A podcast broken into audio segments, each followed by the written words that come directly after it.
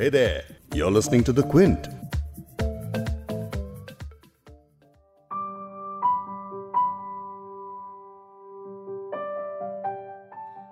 हमें एक आज़ाद मुल्क में रहते हुए सत्तर साल से ज़्यादा हो गए हैं। जहाँ पहले औरतों की इज़्ज़त को उनके घूंघट या पर्दे से नापा जाता था वहीं वही घूंघट और पर्दे अब भी दिखे जाते हैं। बस फ़र्क इतना है कि या तो उनकी लंबान कम हो गई है या उन पर्दों के पीछे अब पढ़ी लिखी और इंडिपेंडेंट औरतें मिल जाएँगी। लेकिन आज भी बढ़िया से बढ़िया तालीम या दौलत, दखियानूसी सोच यानी कंजर्वेटिव सोच का कुछ नहीं बिगाड़ पाई। अफसोस, आज भी हमारे माशरे में एक इंडिपेंडेंट औरत को जो आज़ाद ख्याल, बेबाक, समझदार और बेखौफ होती है, उसे बुरी लड़की जैसे नाम दिए जाते हैं। लेकिन अगर औरत के सेक्सुअल डिजायर्स की बात हो तो बुरी लड़की का तमगा उसके साथ परछाई की तरह पीछे पीछे चलता है ताउम्र चलता है। समाज की वो हकीकत जिसके बारे में लोग बात करने से ज़्यादा फुसफुसाना या उस पर पर्दा ढकना पसंद करते हैं, उसके बारे में खुले या यूँ कहें नंगे अल्फाज में सबके सामने लाने वाली उर्दू फिक्शन की ओरिजिनल बुरी लड़की इसमत चुख्ताई को आज हम याद कर रहे हैं।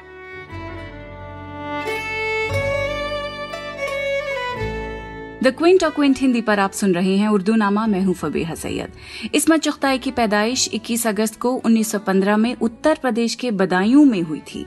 लेकिन उनके वालिद एक सिविल सर्वेंट थे तो उनका तबादला राजस्थान में हो गया और फिर वहीं इसमत के फॉर्मेटिव साल गुजरे। इसमत के दस भाई बहन थे, जिनमें उनका नंबर नवी पोजीशन पर था। उन भाई बहनों में दूसरे नंबर के भाई थे मिर्ज़ा आजिम बेग चुख्ताई वो भी एक नॉवलिस्ट थे और जिन्हें इसमत अपना उस्ताद मानती थी। खैर, घर में बड़े भाई की एक तरह से ट्यूटलेज में रही और फिर अलीगढ़ से उन्होंने पढ़ाई की और 1930s में प्रोग्रेसिव राइटर्स एसोसिएशन का हिस्सा बन गई और उस वक्त होने वाली इंडियन राइटिंग को नया शेप देने में आगे से आगे रही। सादत हसन मंटो भी इसी ग्रुप का हिस्सा थे और वो भी समाज की गंदी और नंगी हकीकत के बारे में इस तरह लिखते थे कि पढ़ने वाले की रूह हिल के रह जाए, उसका कलेजा हलक में आ जाए। दोनों के बीच गहरी दोस्ती थी। इनफैक्ट जेंडर इक्वालिटी समाजी नाइंसाफी कास्ट सिस्टम इस तरह के टॉपिक्स पे दोनों ही लिखा करते थे। और दोनों को खूब क्रिटिसिज्म भी मिलता था। इनफैक्ट इसमत चुख्ताई और मंटो की कहानियों पर तो लीगल केस भी चला। वो इसलिए क्योंकि एतराज़ करने वालों को उनकी कहानियाँ फहश, यानी कि अश्लील लगती थी। लेस्बियनिज्म और होमो इरोटिक सब्जेक्ट के लिए इसमत की कहानी लिहाफ पर और मंटो को उनकी कहानी बू के लिए अरेस्ट किया गया। लिहाफ के बारे में आगे और बताऊँगी, बल्कि इस कॉन्ट्रोवर्शियल कहानी का एक छोटा सा हिस्सा भी आज आपके लिए मैं पढ़ूँगी, लेकिन पहले इसमत को बतौर राइटर समझना बड़ा ज़रूरी है।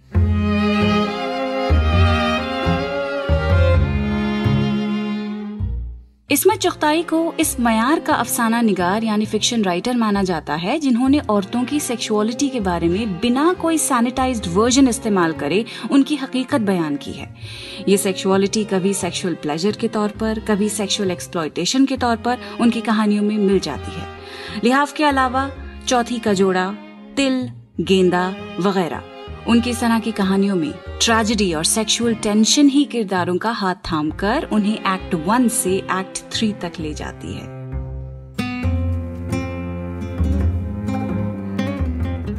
उनकी कहानियों में मिलने वाले थीम्स आज भी बिल्कुल उसी तरह रेलेवेंट हैं, जिस तरह तब थे जब उन्हें लिखा गया था। मिसाल के तौर पर लिहाफ। इसमत चुख्ताई ने इस कहानी को, इस शॉर्ट स्टोरी को 1942 में लिखा था। लेकिन आज भी इसे पढ़कर लगेगा जैसे अदब के इस आईने में हमारे माशरे की शक्ल तब से लेकर अब तक बदली ही नहीं, बिल्कुल वैसी है।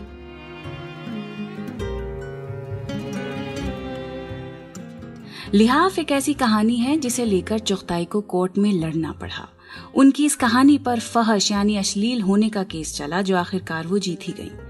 लेकिन जब आप ये पूरी कहानी पढ़ेंगे तो इसमें कहीं भी एक्सप्लिसिट अंदाज से कुछ भी बयान नहीं किया गया।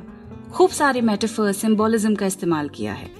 ये कहानी एक बच्चे की नज़र से सुनाई गई है, जिसमें एक बेगम जान होती हैं और उनका, उनके मियाँ के साथ कोई रिश्ता नहीं होता है। खूबसूरत बात इस कहानी की यह है कि बेगम जान को किसी भी तरह से विक्टिम के तौर पे इसमत ने नहीं दिखाया है, बल्कि कहानी है इख्तियार की, चाहे वो इख्तियार बेगम जान का उनके अपने प्लेजर्स पर ही क्यों ना हो। इसमत अपने प्रोटैगनिस्ट्स को अगर एक्स्ट्रा हालात में दिखाती हैं तो उनको एजेंसी भी देती हैं, और ये उनकी खासियत है। तो इसमत की झंझोड़ने वाली एक कहानी का एक छोटा हिस्सा मैं आपको सुना रही हूँ। जब मैं जाड़ों में लिहाफ ओढ़ती हूँ तो पास की दीवारों पर उसकी परछाई हाथी की तरह झूमती हुई मालूम होती है और एकदम से मेरा दिमाग बीती हुई दुनिया के पर्दों में दौड़ने भागने लगता है। न जाने क्या कुछ याद आने लगता है।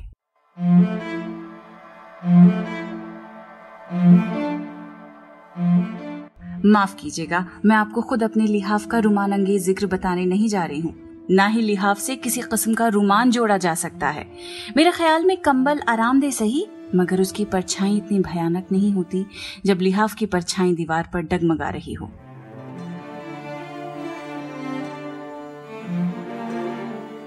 ये तब का ज़िक्र है जब मैं छोटी सी थी और दिन भर भाइयों और उनके दोस्तों के साथ मार कुटाई में गुजार दिया करती थी।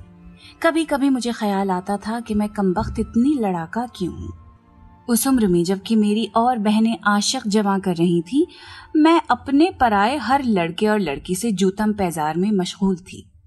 यही वजह थी कि अम्मा अब आगरा जाने लगी तो हफ़्ते भर के लिए मुझे अपनी मुँह बोली बहन के पास छोड़ गई। उनके यहाँ अम्मा खूब जानती थी कि चूहे का बच्चा भी नहीं और मैं किसी से लड़ भिड़ ना सकूँगी। सजा तो खूब थी। हाँ तो अम्मा मुझे बेगम जान के पास छोड़ गई। वही बेगम जान जिनका लिहाफ अब तक मेरे जहन में गर्म लोहे के दाग की तरह महफूज है।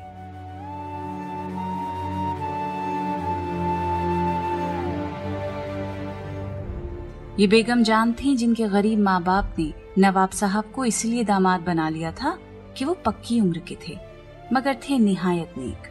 कोई रंडी, बाजारी औरत उनके यहाँ नज़र नहीं आई। खुद हाजी थे और बहुतों को हज करा चुके थे। मगर उन्हें एक अजीब व गरीब शौक था। लोगों को कबूतर पालने का शौक होता है, बटेरे लड़ाते हैं, मुर्गबाजी करते हैं। इस कस्म के वाहियात खेलों से नवाब साहब को नफरत थी। उनके यहाँ तो बस तालिब इल्म रहते थे।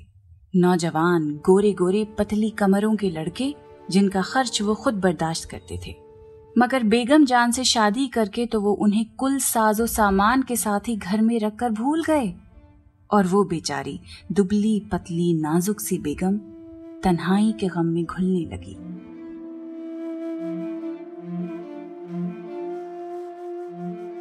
न जाने उनकी ज़िंदगी कहाँ से शुरू होती है। वहाँ से जब वो पैदा होने की गलती कर चुकी थी, या वहाँ से जब वो एक नवाब बेगम बनकर आई और छपर खट पर ज़िंदगी गुजारने लगी, या जब से नवाब साहब के यहाँ लड़कों का ज़ोर बंधा। उनके लिए मुरगन हलवे और लजीज खाने जाने लगे और बेगम जान दीवान खाने के दर्जों में से उन लचकती कमरों वाले लड़कों की चुस्त पिंडलियाँ और मुअत्तर बारीक शबनम के कुर्ते देख देख कर अंगारों पर लौटने लगी। या जब से जब वो मन्नतों मुरादों से हार गईं, चिल्ले बंधे और टोटके और रातों की वजीफा खुआनी भी चित हो गई। कहीं पत्थर में जोंक लगती है? नवाब साहब अपनी जगह से टस से मस ना हुए। फिर बेगम जान का दिल टूट गया और वो इल्म की तरफ़ मुतवजा हुई, लेकिन यहाँ भी उन्हें कुछ ना मिला। इश्किया नॉवेल और जज्बाती आशार पढ़कर और भी पस्ती छा गई। रात की नींद भी हाथ से गई और बेगम जान जी जान छोड़कर बिल्कुल ही यासो हसरत की पोट बन गई। चूल्हे में डाला ऐसा कपड़ा लगता, कपड़ा पहना जाता है किसी पर रोक गंठने के लिए। अब ना तो नवाब साहब को फुर्सत की शबनमी करतूतों को छोड़कर जरा इधर तवज्जो करें और ना वो उन्हें आने जाने देते। जब से बेगम जान ब्याह कर आई थी, रिश्तेदार आकर महीनों रहते और चले जाते, मगर वो बेचारी कैद की कैद रहती। उन रिश्तेदारों को देखकर और भी उनका खून जलता था कि सब के सब मज़े से माल उड़ाने, उम्दा घी निगलने, जाड़ों का साजो सामान बनवाने आन मरते और बावजूद नई रुई के लिहाफ के बड़ी सर्दी में अकड़ा करती। हर करवट पर लिहाफ नई नई सूरतें बनाकर दीवार पर साया डालता।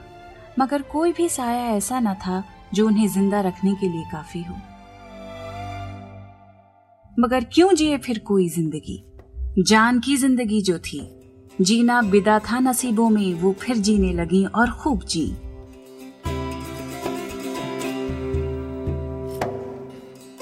रब्बों ने उन्हें नीचे गिरते गिरते संभाल लिया। चुप पुट देखते देखते उनका सूखा जिस्म हरा होना शुरू हो गया। गाल चमक उठे और हुस्न फूट निकला। एक अजीबो गरीब तेल की मालिश से बेगम जान की ज़िंदगी में झलक आई।